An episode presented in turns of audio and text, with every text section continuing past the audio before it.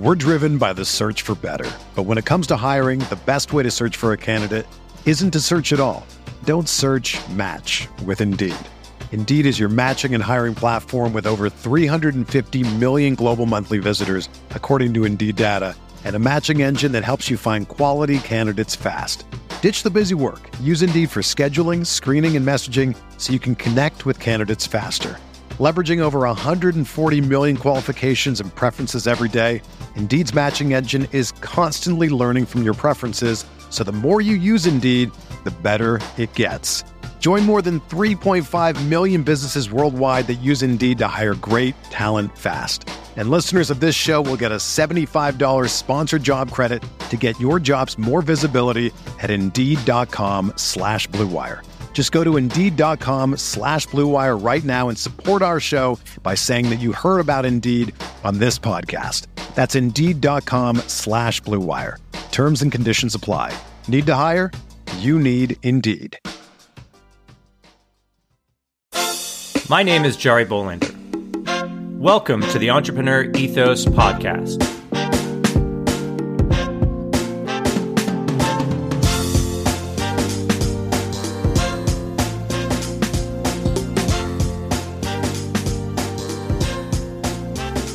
On this podcast, we're going to take a deep dive into the traits, values, beliefs, and skills of all sorts of entrepreneurs to learn how to build a more ethical, inclusive, and resilient world.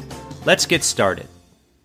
Hey everyone, stay tuned to the end of the interview, where, as usual, I will give you some actionable insights that I learned from my guest. These insights are also in the show notes. All of the show notes are over at theentrepreneuroethos.com. As always, thanks for listening. Thanks for the great ratings and reviews. Thanks for the emails. Thanks for the retweets. Thanks for the shares. Just thanks for everything. Now, on to my guest for today. Betsy Graziani Fasbinder, an author, writing coach, speaker, and public speaking trainer. Betsy started out as a teacher and then became a therapist and is now a published author and public speaking trainer. The common thread she sees behind her various forays is storytelling. Whether it's trying to get your kid to do a chore or explaining your company's latest gadget, storytelling needs to be at the core of your communications. While Betsy's latest book is about public speaking for authors, public speaking did not come naturally to her. In this episode, she shares that she actually had a phobia of public speaking and would get physically ill, wow, before having to speak. When she started writing and publishing books, she realized she would have to acquire some skills in speaking in order to better promote herself and her work. She shares that the skills and strategies she learned in her book, From Page to Stage, inspiration, tools, and public speaking tips for writers. She shares some of these insights in this episode. Now, let's get better together. Betsy Graziani Fasbinder, welcome to the podcast.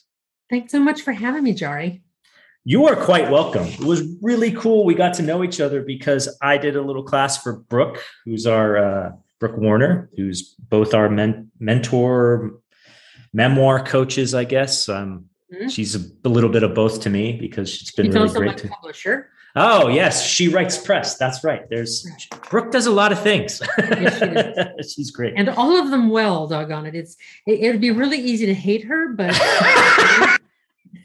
I don't because she's smart and accomplished and a good human being and all kinds of wonderful things. And uh, you know, it'd be easy to hate or be jealous of somebody, but she's also such a lovely person that you can. She definitely is. She definitely is. And it was really cool because I met her through Grant Faulkner, who who's the executive director of NaNoWriMo, and I'm a big NaNoWriMo fan, and I contribute to their young writers program. And when I was looking for a coach to help me with my memoir about Jane and I during during her leukemia, um, battle, he's just like, oh yeah, yeah, talk to Brooke. Brooke, this is what Brooke does. This is just her thing.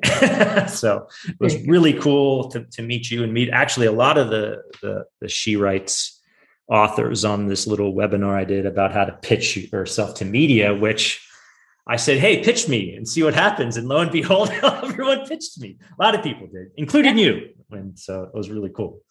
Well, now let's clarify though. You asked for kind of mock pitches so we could learn how to write a pitch. Only some of us wrote it in such a way that we ended up getting through the mock part and I to a genuine pitch. I know. You never know. That's the that's Yeah. the rule. You never know when it's live or is it Memorex back in the day. so um, before we talk about all the cool things you're doing um, and lots of the different things you do, including writing books and whatnot, um, first, before we do that, why don't you uh, let us know how you got to do what you're doing today?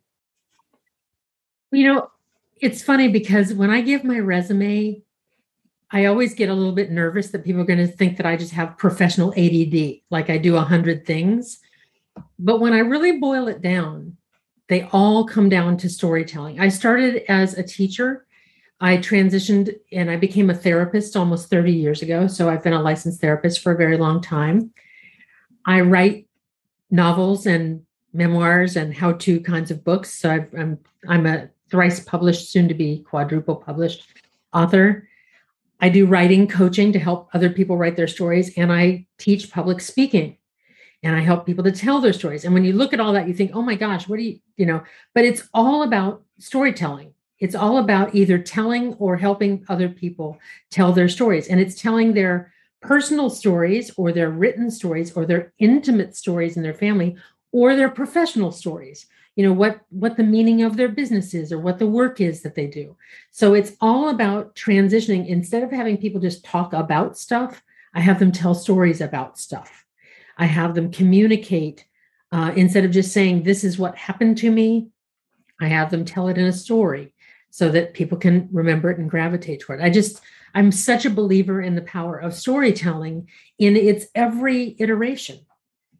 You know whether you're writing an op-ed or you're writing ad copy or you're trying to get uh, donors to your startup company or you're trying to tell people a new feature on the cool new cool new widget that you just made or you're trying to tell the story of heartbreak to your loved one so that you can save your marriage those are all different kinds of stories and that's what i do Yeah, no, I'm I'm 100% with you. I mean, what I do in my day job is I help tech startups tell better stories and they Mhm. always need a lot of help on that because they are always feature feature feature cool new gadget, cool new gadget. I'm like, no one cares. Tell us your story about why I should care.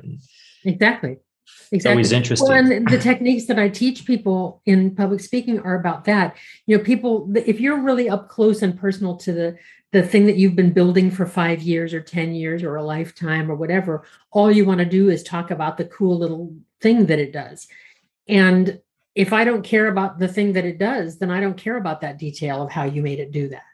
But if you suddenly make it important to me because either your story amuses me or confuses me or excites me or intrigues me or worries me or upsets me, as soon as you've got people hooked in on an emotional level, then they'll care about that little widget. Then they'll care what that widget can do for them. yeah. But totally beyond that, they don't. It, My, Maya Angelou said, people don't remember what you say and people don't remember what you do. They remember how you made them feel. 100%. 100%. And That's I just think so that's true. just as true if you're selling a new software or an app as if you're working as an activist trying to prevent gun violence. Hmm. Hmm. The same is true. I agree. I agree. There's a lot of like so it's it's fascinating because you know you think okay author what what do they have to do with entrepreneurship and and I get this question all the time because um, I was actually on Joanna Penn's show and any of you that know who Joanna Penn is you know she's this great successful author and she always talks about being an authorpreneur because of these same exact things you're talking about. So if you are writing a book, you're writing a memoir, you're writing a how to, you are building a little entrepreneurial business and you're trying to get people to read your book. You're trying to get people to like use your method or whatever. And a lot of it is how convincing is your story that they actually need this, particularly because of all the noise in the world. I saw this one statistic, it was kind of fascinating. It was about marketing automation software. And in 2011, there happened to be about 100 marketing automation tools which for anyone knows about marketing automation tools just like you know how to get the word out and things like hubspot et cetera and by 2019 there was 7800 different tools for marketing automation and marketing automation reach out like meaning getting the word out. So you're like, wow, that's either none of them work, which could be true, or there's like something missing in the world. Like, what's the gap?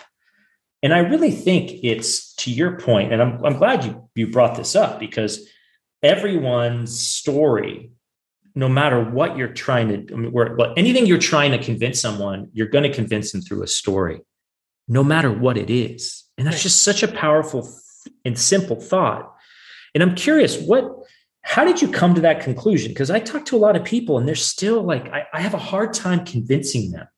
I don't know why. It's like, you mean you don't like Star Wars or what? You know, like that's a story, you know, like, so what have you found is like, what, what tipped you over the edge? What was it for you? Well, you know, I think it's because, well, I'm, I'm going to use kind of a negative example. How many times have you, in one company or another, whether you are an employee or a guest or a contractor or whatever, how many times have you sat in meetings and thinking, oh, how long is this going on? you know, and you're you're you're planning what you're going to have for dinner or what's going to happen later in the day or wishing that you could be at the gym, whatever. If if that's happening, then the person that's talking, the person that's conveying the information isn't grabbing you.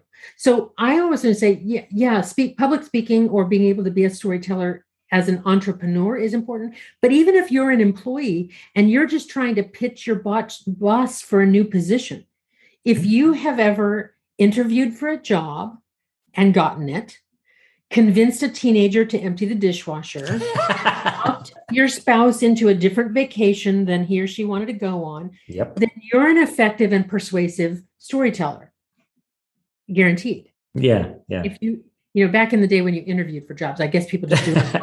I'm probably dating myself. No, but, no, there, there's still some of that. And then it, what's interesting is there was also another statistic, um, and it was someone. What they did was, of course, it's all techie, right? They took a bunch of Y Combinator, which is this really you know very top tier accelerator for startups and I think, I don't know how many they looked at, but they looked at all of these pitches that are on YouTube. So they literally like processed them all to see what was the winning pitch. Like, is there any success metric based on whatever? Right.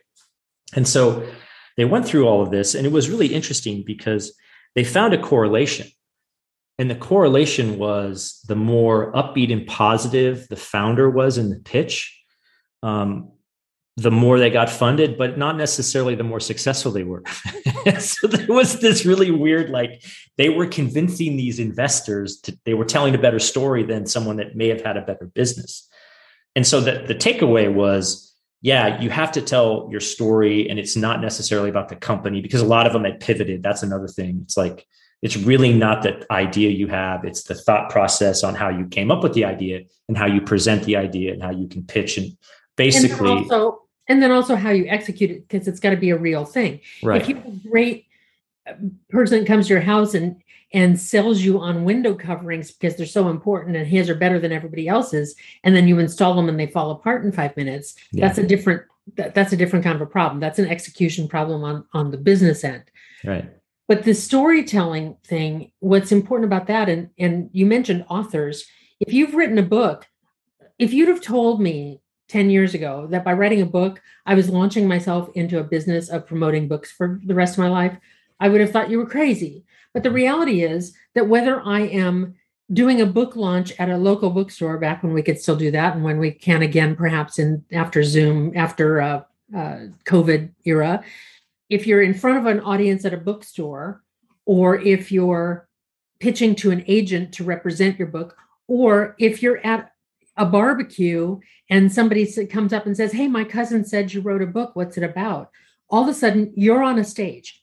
Yeah. You're telling the story. So there's two parts of it there's the writing of the story, and then there's the telling about the story. And those are two completely different skill sets. Right. Just like the making of the widget, if you're an entrepreneur, or the forming of the software, or the whatever it is you've created, that's one skill set. Talking about it is another skill set. And I have to convince business people all the time. I've worked with a lot of technology people, engineers who they think in RAMs and ROMs and you know, hey, I'm guilty of that. I'm I got a, I, I got an I'm engineering degree. you know, you know, I, I work with a lot of engineers and they're detail people and they're not always, but often introverts. And I always joke with them. I say, well, my my first job with engineers and introverts is to teach them to talk first to somebody else's shoes instead of their own. And then they work up to the knees and then the eyes eventually. but you know, you work with exactly. folks and you know they have to just their capability of creating the thing they've created is only half the story then they have to be able to talk about the thing they created i could write a great book but i have to tell people i have to be able to tell the story of the book without reading the whole 350 pages to you i have to be able to do that mm-hmm. and my own background you kind of asked how did you get into this i suffered from glossophobia and what that oh. is that is a phobia of public speaking. I wasn't just a little bit nervous to public speak. I was phobic. I would literally be before job interviews, I would be sick all night. I'd have to fake it in the job interview and try to put extra makeup on so I didn't look gray when I got into the room. Wow. The, I, I did everything. I, I became a therapist because I can speak comfortably one on one with somebody. Yeah. The idea of standing in front of a sea of people horrified me. But when I knew I wanted to write books, I knew that I wanted to be able to get to be able to talk about writing books. So I started taking courses, taking classes to get better at it. I, I just knew it was something I had to overcome. And what I figured out is that what I used to think is that public speaking was a gift that mm-hmm. some people got and some people didn't, and mm-hmm. I didn't. Mm-hmm. I learned that, like so many things, it's just a set of simple skills. It's a set of simple, I didn't say easy, but simple skills that take some practice to learn. Like swinging a bat is a simple skill too, but learning to do it just right. Swinging a golf club, right? Any of the, I don't do either of those things, but I presume that those are skills that one must learn as opposed and sure some people come to it more naturally they have a naturally good swing and other people have to get coaching to get it better so the same is true with public speaking that some people come to it more naturally I did not. And some people have to develop some simple skills. And with those simple skills, they also have to have some mental shifts. Because if they think, oh my gosh, I'm going to throw up because I'm talking to a group of people, if that's their fear all the time, which was mine, and it was a mm-hmm. legit fear born of much experience, um, they have to learn that they can overcome that. So now, today, to this day, I like to say I'm a recovering glossophobic. Mm. And what I also like to say is to this day, I do not do public speaking. Now, I have spoken in front of as many as a thousand people. I've spoken on media, I've spoken in podcasts like this one. I do it all the time. But what I do, if I'm in front of 500 people, I don't speak to 500 people. I have a series of one on one conversations with as many people are in the room. I want to talk to one person in that 500. I want to talk to another person. Then I talk to another. And I share the love all around. And I try Aww, to have a series like of one on one conversations and make individual connections. And there are techniques to do that with eye contact and body positioning and right. things that I that I discuss in the in my book. But there are ways to break it down. For those of us who are a little more introverted, the whole group is scary. But one person pretty comfortable, right? Yeah. So you, you just do have a series of one-on-one conversations. So it's a mental shift, but also a technique to learn. So it's us entrepreneurs or entrepreneurs or techpreneurs, whatever you want to say. Anypreneur. Anypreneur, starpreneur. Any that sounds very French. The preneurs. Yeah, well, it is. Any of the preneurs need to be honest about their skill set. Just because you can make the widget doesn't mean you can talk about the widget well. And even if you're an internal person, let's just say that you're not ever going to be public facing, you might be the person on the team that is advocating for a certain change or a certain marketing plan or a certain feature or whatever it might be. So you have to tell your story internally. Everybody is a public speaker. Everybody even if you're trying to get your teenager to empty the dishwasher. Yeah, it's all about the persuasion, this persuasion of telling a good story. I mean, telling your story in a compelling way. Yeah, that's true and too. customizing it to your listener. How I might have this conversation if I was speaking to nonprofit organizations might be different than if I'm talking to somebody who who works mostly with entrepreneurs. Right. It might be I'm going to adapt it. And I might speak one way to one of my sons and another way to the other son. I have a neat neck and a slob. So conversations. yeah, that's the message would be the same. The message is empty the dishwasher. Yeah, the way the way it's yeah the way it's right. approached. Well, what are some of the things that people can do to kind of build that muscle? I, I always think of this stuff as a muscle. I mean, the reason I do this show was to I, am not very good at, or I don't enjoy as much networking and talking to people. I'm, I'm what's called a highly functional introvert. So for me, I can speak in front of a thousand people and like it will not bother me. But one-on-one conversations drain me. I mean, I, I get I get drained in general. P- people like big groups of people, they don't inspire, like they don't like jazz me up. I like I got to take a nap. like when I did the one the training for for for you guys over at uh, She Writes, it was yeah, I had to take a nap after. it was well, so, so, that that also that brings us to a misnomer. Mm-hmm. A lot of people think that an introvert or I get mistaken for an extrovert because I can mm-hmm. mm-hmm. well in mm-hmm. groups, right? Mm-hmm. Introvert and extrovert has nothing to do with how much you talk. Right. Introverts think so that they can talk, and extroverts talk so that they can think. Oh, interesting. I never heard it that way before. Introverts, when they're addressing the after after my nemesis, a cocktail party, for example. like that's my definition of hell. I really hate being in a whole. We just went to a wedding this weekend. It's a lot of people. I don't know. You know, I I find one person and I chat in the corner. That's what I typically do. But when I've done a lot of social things, I get tired. I want to go back to my cave. I don't want to talk to anybody. Mm-hmm. Extroverts get revved up by that. Mm-hmm. They get energized by that. So it's not about how much you talk, it's about where you get your energy. Mm. Where do you revitalize? Do you go to the cave to kind of soothe yourself, rest, rejuvenate so you can come back out? Or do you go out to the party to get kind of jazzed up and then you want to go out for drinks after and then you want to get a pizza and then, right? So what kind of person are you?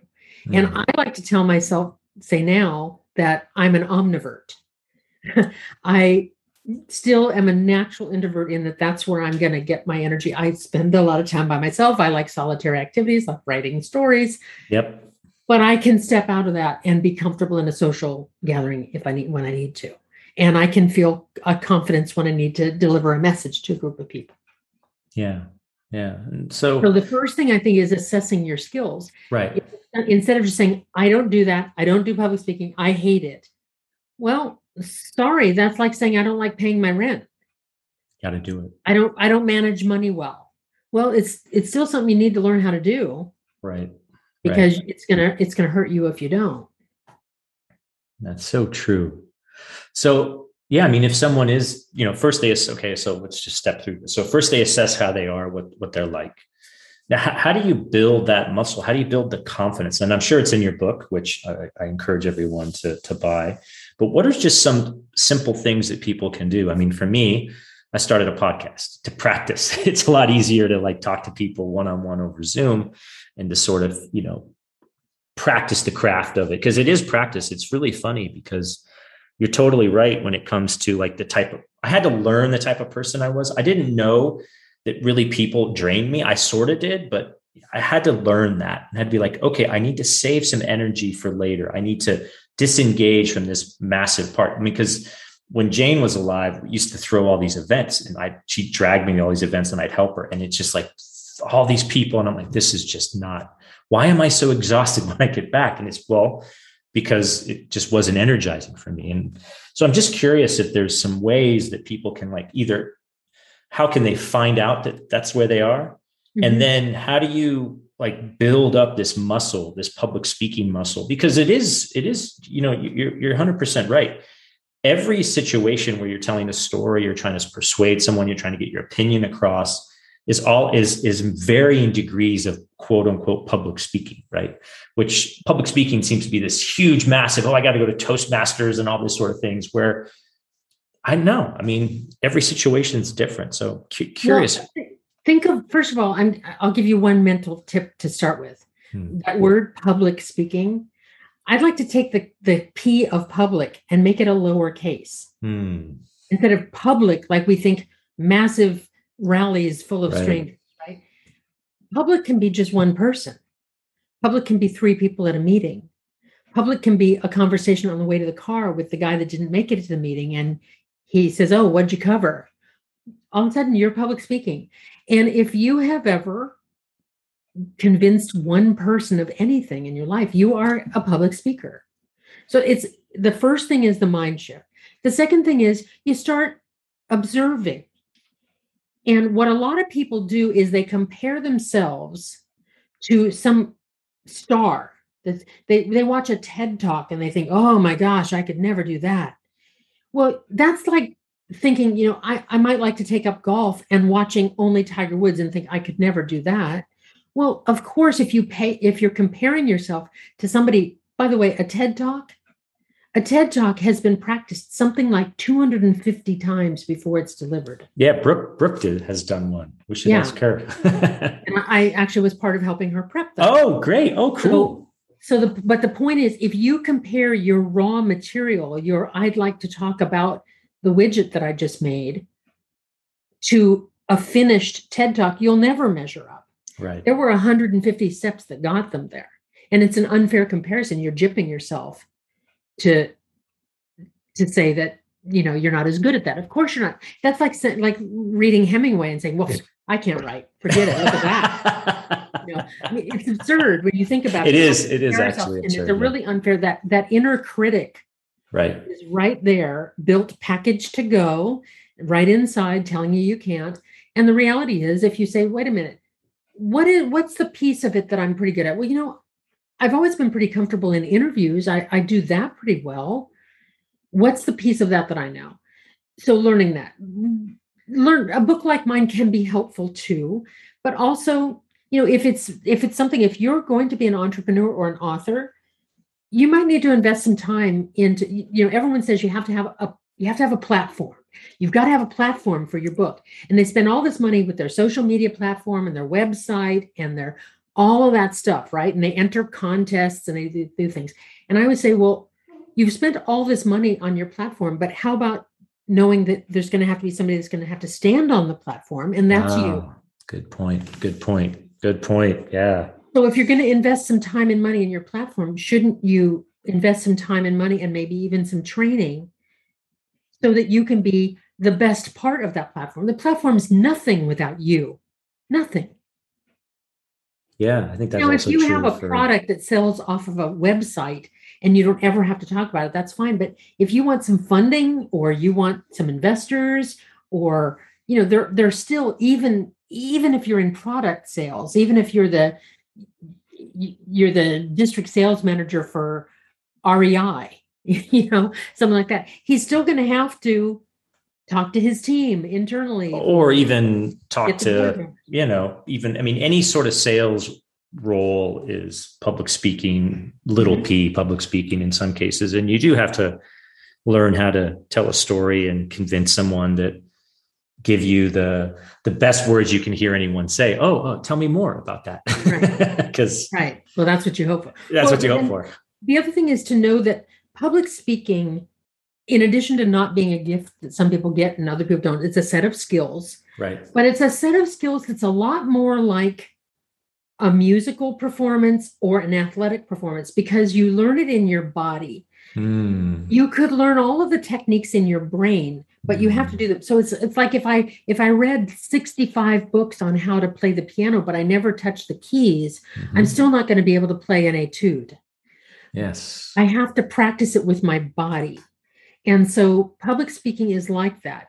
I can give you techniques. The book is there. It's got good suggestions in it, but learn, but practicing it.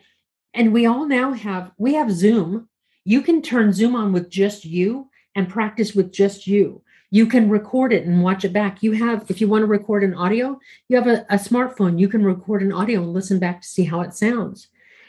And I'll give you one takeaway technique that everybody can use to instantly improve their public speaking.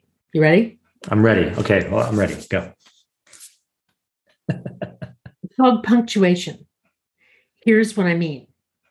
Here's how most people talk when they're nervous. Well, I'm really excited because we have this great product, and you know, if you really sign up for it, I think that you'll really, you know, um, it'll be just great because it'll fit your needs and it gives you this feature and this feature. And after that, it's only 1995, and but we can break it down. That's how lots of people talk. It's right. a chatterbox. Notice how I'm speaking now. I put a period at the end of that sentence and a space and a new thought. So using pauses lets people in to listen. If you speak quickly, I always tell people I cannot change the rate of your speech. It's dependent on your personality, your ethnic background, the region you grew up in. All of those things influence the rapidity with which you speak. But if you speak quickly, you can't speak continuously.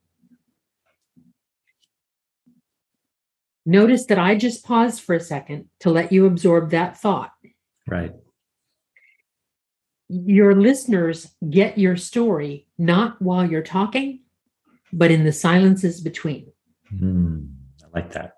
Yeah, the gaps in between. Think, think, of it this way if you go to a movie mm. and you sit down, you have your popcorn, you're all happy about that, you're all excited about this movie,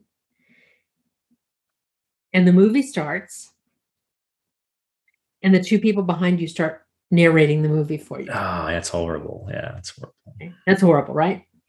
Why is it horrible? I think because you can't process what you just saw. It's it's breaking the trance, right? You're, yeah, you're wanting yeah. to watch the movie and they're breaking the trance. The same thing happens when you're speaking. If I put out a really vivid idea and then I talk too fast over it, I'm talking during your movie because I'm asking you to have a little mental movie and I'm talking too soon. So you don't get the trance is broken. Mm. Now, I just described a movie theater. Did you envision a movie theater when I was talking? Yeah. yeah what yeah. color were the seats? Um, they were leather seats. Did you see popcorn?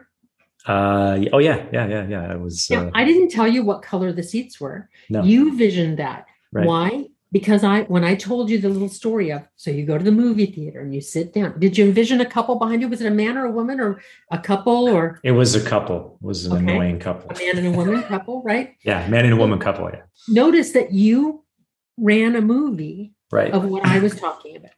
And you did that because I paused and let you do that. If you speak too continuously, people can't run the little mental movie and it doesn't stick. They won't remember. Mm. You got to let it sink in. You got to let some let it sink in. So sometimes your punctuation is like a period at the end of a sentence. Sometimes it's like a return and a mm-hmm. tab for a carriage return line feed. right? Right. Sometimes it's a page break, like at the end of a chapter. Sometimes it's bullet points. I'm going to cover three things today. One, blah, blah, blah. Two, blah, blah, blah. Three, blah, blah, blah. I'm giving you the bullet list. You, it's like you want your silence is like the white space on a page. And nobody wants to read a brick of words, right? You know, you get that email, it's just a big old brick of black squiggles. You think, oh gosh, I don't have time to read all that right now. But if it's a bullet list, you'll scan through and read it. Mm. Or yeah, we're broken up with headers and or broken yeah, up with headers. Yeah, it's actually a really good analogy. Between the paragraphs. Yeah because it lets you think, oh, I, I'm going to be able to. The reader or the listener, they need a little park bench in between each idea so they can sit and absorb it a little bit. And whether it's a visual, the white space on the page, or whether it's the silence as you're speaking, that's what get lets them sit and absorb what you've just said. And you you want to give a long pause if you've said something really big or really dramatic or super important or really complicated. Yeah. Yeah. yeah. So the takeaway skill there is look at look at a nonfiction book because not a novel because it's not going to have a lot of spaces look at a nonfiction book and see how it's laid out and see how you would speak that way how would your listening ear see that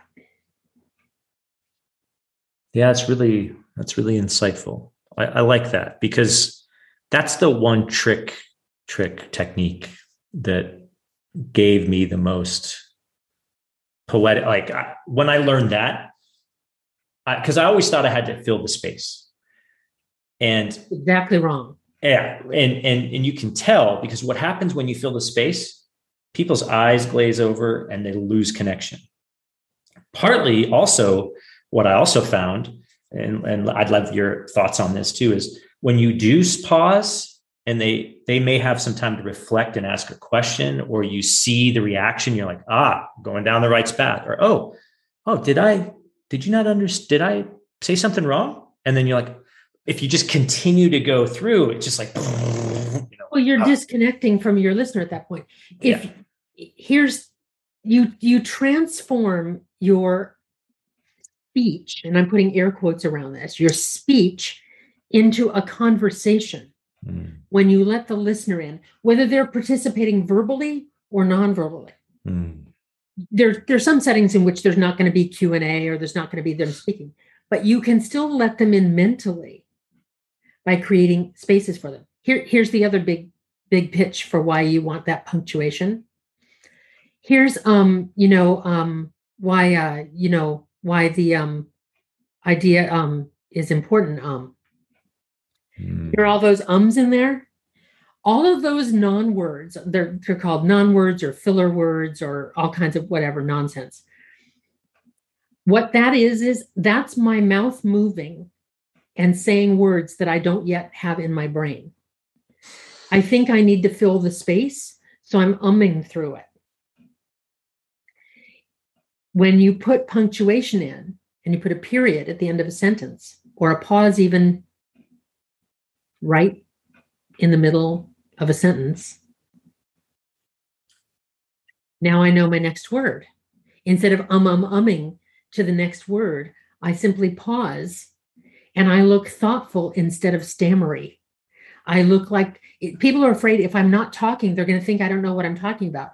Well, wasn't it Abraham Lincoln that said you can speak up, you can be silent and be thought a fool, or speak up and remove all doubt? right? Yes. So you keep talking and you're saying nonsense, you sound less sure. If you say, honey, um, I love you, versus, darling, I love you. Yeah. You hear the difference? Yeah. Um yeah. takes away. I, by the way, I was not professing my love to you, Jari. we know this is a simulation. So this is a simulation. I'm a married woman. yeah, what, what, what's your, what's your husband's name? Tom. Tom. So Tom, you're safe. No worries. Um, Tom's safe. and Minerva, Minerva everything's cool. We're, you know, we're connecting over. But my point is that that the silence, we're afraid of silence, and we're afraid that it's going to make us look incompetent or that we don't know what we're talking about. And in fact, silence really makes you look poised. Like if I'm confident enough to stand in front of a group of people. Let's just say somebody gives me a really ugly question, a really nasty question, and I fire back fast. I'm going to look defensive. If I stand for just a second, you know, I haven't ever thought of it quite that way. Let me tell you what my thoughts are. Then I look like you didn't scare me. If you hit me with a hot question, I say, well, you know, um, uh, you know, um, and I start talking before I really know what I want to say, definitely look defensive. Yeah. Kiss of death. Well, yeah. it looks either defensive or it looks like I really don't know. Yeah, yeah, yeah. No, that's that's the one thing when I when I teach people about media training, when we do some media training for folks, a lot of times it's usually during crisis, a crisis communication issue. And always without fail, I get this. It just, I don't know why people just don't understand this, but and it's been said for decades like the cover up is always worse than the event never ever ever try to cover something up always try to be as truthful as you possibly can and take it to the next higher level. Always head for the high ground. Like don't get your ego in the way. And just see this constantly because people they feel this defensiveness like it's they're attacking them. It's like no, your company did something wrong. Okay. There's an issue, a challenge. You really have to address it in a very clear, concise, and compelling way that's not defensive, but yet this pause, the ponder, the try to get it to that level above as opposed to digging in the weeds like, well, no, we really didn't do that. You know, what what you don't understand, you're like, okay, hold on, stop. you well, know. I, I, I teach a, a pretty specific way of handling hot questions. Oh, cool. In that way. And one of the things is that there's a difference between a legitimate, angry, frustrated question mm-hmm. versus what I call a question from that guy yeah. Oh yeah. That, it's not always a guy; it's a woman too. That that person that shall not be named. That that guy. I would say that guy because you know that one that always says, "Well, I just play devil's advocate here." Yeah. Or, you know, the, the, guy that needs to sort of own every idea for sport. You know, because yeah. he needs to. And it's and it is typically ninety nine percent of the time a guy. I wasn't going to say that, but no, no, no. I can, I can say that. I'm the tall white guy with the beard. I can say it. That's the mansplaining part, everyone. So if you okay. ever want to see a mansplainer guy, that's it. so if you get a question, if you get a legit question, like there's been a crisis and and maybe you screwed up, there was a there was an error or a tragedy or something like that. What you want to do is you want to connect before you get to the content. You want to emotionally empathize with that person. And this doesn't not in fake therapist speech like oh i can see what you're saying you know not that not that but in a really genuine authentic way. If they're legit mad yeah. you're going to want to say you know what? If i was in your socks i'd feel exactly the same way. Yeah. I really get it. I, i'm disappointed too. Here's my pause pause mm. let them absorb that genuine authentic empathy. Then say here's my answer to that. Yeah. and by the way they may be wrong Mm-hmm. the person may have you know why did you guys release so and so you know six days before? Maybe you didn't. Maybe they're just they just heard that it was a rumor. You see it in politics all the time. Oh you yeah. Know, it's horrible. Yeah. Dare you watch the senate hearings. You know exactly but instead of being defensive about it and saying no we didn't. Yes we did. No we didn't. Yes we did. No we did that's not a fight i want to have. If you can say you know if if I thought that was exactly what it, what had happened, I'd feel exactly as angry as you are. Let me give you the information. Here's what actually happened. So you've joined with, if that's what you're thinking, I can totally get it. Mm-hmm. But you're not validating their point of view. Empathy doesn't mean agreeing. They might be no. stone cold wrong. Yeah. Yeah. Well, and what's interesting about empathy, I was actually talking to my therapist about this because um, a lot of people say they're very empath, they're empaths, very empathetic. And the thing with empathy is I think it gets misused a lot. Empathy is for the for the person in the situation, but also you in the person and the situation. Like there's a whole like it's not just the person you're empathizing with, it's the person, you, and the situation. And what I always think about, and again, I'd love your comment on this, is I always think that empathy is sort of not the best way to go. I always go from empathy to compassion because I think compassion allows you to take action. And I think there's a continuum there. And I love how you did like, oh, well, yeah, that I'd feel the same way about, and then right. So I'm just curious if if if you've seen that, like, because there's some people that get so empathetic that they can't take action. And I'm just like, that's not going to help anyone. and see, that's not empathy, that's sympathy. Ah, okay. There you go. Okay, cool. And I think that's a that's a little different. Hmm. It's also so if somebody comes to me, you know, and I I speak on fairly controversial topics as well. Hmm. I'm an activist when it comes to gun violence prevention. You can imagine I get some opposition oh, about yeah. that oh, issue. Oh, yeah. And there are legitimate points of view on mm-hmm. the whole spectrum. I just did a talk like last week and somebody was saying, something about Second Amendment rights and whatever, and that they need they need self defense weapons and and all of that. I may or may not agree with that. That's okay. We can disagree. But they gave me a number. They gave they kind of hit me with an absolute false statistic. It's absolutely wrong. Hmm. And there's a difference between me saying, I absolutely believe that you have the right to feel protected in your home. I want you to feel safe in your home. So I'm empathizing with the emotion, not the facts. Mm. I want you to feel safe in your home. That's exactly why I so strongly disagree with you. And here's why. Mm. Most weapons that are for self defense in a home do not get used against an intruder. They get used accidentally with a toddler shooting his brother or with somebody shooting their teenager coming in, sneaking in through the window at night. That's why I'm concerned about that.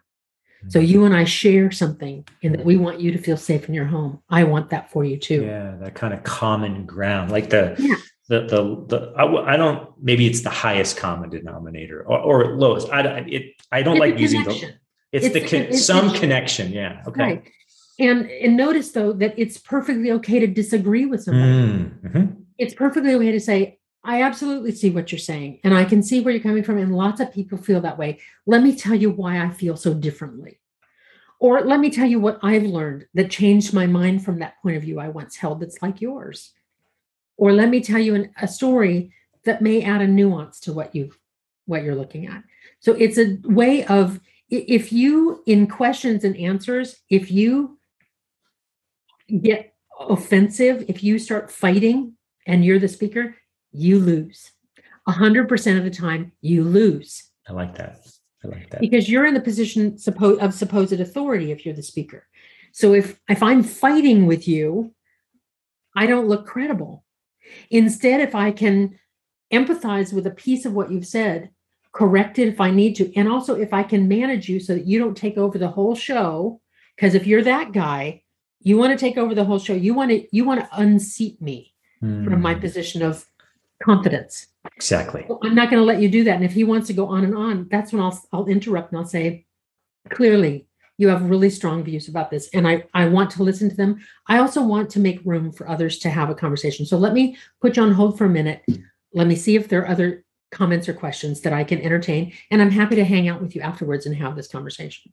So then I look like I'm fine with this dude. He doesn't scare me. I mean, unless he came with a gun, that's a different matter. Yeah, but that would be a little scary. Yeah. That has happened. Yeah, I but, can imagine. You know, there there are ways to manage somebody without fighting with them because you lose 100% of the time. I totally agree with that. I, I think you definitely have to control the situation in a way where you are being like yeah it's it's it's yours to lose if, if you're the speaker the spokesperson or whatever it's yours to lose how you react to that even in a crisis or in some sort of very confrontational um, environment yeah it's up to you. I think you you definitely lose if you if you start to bash because you're the thing is you're from a, when you're in a place like that you're not you're never gonna you're never gonna convince someone by beating them over the head so to speak. And chances are i'm never going to convince that guy anyway. Anyway yeah i mean yeah there's some people you just can't reach right yeah. Just well, the technique that I teach for Q and A, I call it lead. You want to lead the Q. So L E A D. You want to lead it. You want to listen, really listen to their question. Mm-hmm. You want to empathize with their point of view. That doesn't mean agree. That right. means try to understand where they're coming from. Then you want to actually answer the question, unlike most politicians who just go back to a weird co- talking point. My politicians that I coach don't get to do that. Yeah. You want to really answer the question. And then D, you want to add some more detail that bolsters your point of view. So you want to listen and empathize, answer listen, it, empathize, answer, and, and add detail. Detail. I like that. Right. It keeps you in the lead of the Q and A. It doesn't let somebody else take the show from you. Interesting. That's great. That's actually really good advice. I think a lot of people, even in a pitch to like a VC, because I've been in a lot of pitches of like trying to raise money, and boy, you get down the rabbit hole quick. And you know sometimes you just like some investors they just they take the meeting because they take the meeting right? But i've seen it also descend down into a sh- kind of a shoving match like a verbal shoving match because you know the entrepreneur is like has a little ego bruise because they're like their little thing is not the best thing in the world. But then this you know this investor's got the money right? He who has the gold has the power almost. And it just gets frustrating because you're like ah they don't get it. They don't get it. And you're like well yeah, maybe it's not for them. And I think that there, attitude is harder. There's a big difference between confidence and ego. Mm, good. Yeah. Nothing wrong with being a confident speaker. and being confident in your point of view. But if you're confident in your point of view, then that means that you can listen to opposing points of view and not be threatened by them. If your ego's invested, everything's a threat. Yeah. And you defend against everything. Oh, good point. Good point. Well, Betsy, it's just been it's been a great conversation. I'm so glad we met. I'm so glad I got to do the pitching class for the She Writes community. It's such a wonderful group of people. And uh, yeah, stay safe and stay in touch. I will. I will. Thank you so much for having me. I'm so delighted that our paths crossed, and I, I look forward to future crossings of them. Me as well. Me as well. Thanks, Betsy, so much for such a, a wonderful interview and your stories, and it just it just warmed my heart. So, as promised, here are some actionable insights that I learned from my interview with Betsy. Creation is only half the story. Whether you're an author promoting a book or an entrepreneur selling a product, how you share that creation with the world is critical. And the key to getting people to listen is using story. So ask yourself, what story am I telling? And of course, this resonates with me because, of course, I do storytelling for a living. So this is 100% what you should do. Such awesome advice, Betsy. While some people may come more naturally to public speaking than others, a large part of public speaking is that it's actually a skill you can learn.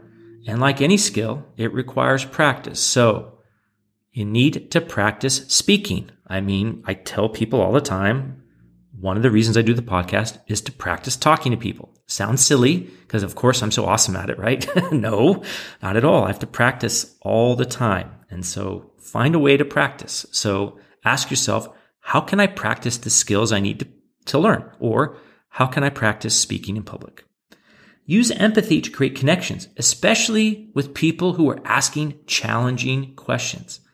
Listen first and show empathy are an important way to maintaining control and creating authentic connections. And what we mean by control is not having your emotion get in the way of the discussion. So if someone is challenging your views or you're speaking in public and people are asking you really tough questions, you need to really kind of get in their head, so to speak. But more importantly, start with some empathy and then go on to compassion so you can take some action towards answering the question. And again, like try not to take it personal. So ask yourself the question when these things come up, like, how can I empathize with this person? What are they really trying to say? And you'd be surprised at how even just listening and repeating the question and trying to understand is just such a good technique to kind of diffuse that situation. So there you have it. Those are some actionable insights and some questions that you should ask yourself. And thanks for listening, and we will see you next time. Thanks for listening to the Entrepreneur Ethos podcast. I hope you enjoyed this episode as much as I did creating it. My hope is that you learned something that can make you a little bit better. If you enjoyed the podcast, please do share it with friends and review it on Apple Podcasts or Spotify. You can also join my email list by visiting theentrepreneurethos.com to get my thoughts on what I'm doing to get better, as well as what I'm working on. You can also pick up my book, The Entrepreneur Ethos, if you want to learn the traits, values, and beliefs that I think we need to build a more ethical, inclusive, and resilient entrepreneur and frankly, world community. Feel free to follow me on Twitter at the Daily MBA and let me know if you have any questions or recommendations for a guest you'd like me to talk to. Also, drop me a note if you try anything we talked about on this or any other episode. I'd love to hear what's working for you. Until next time, keep getting better.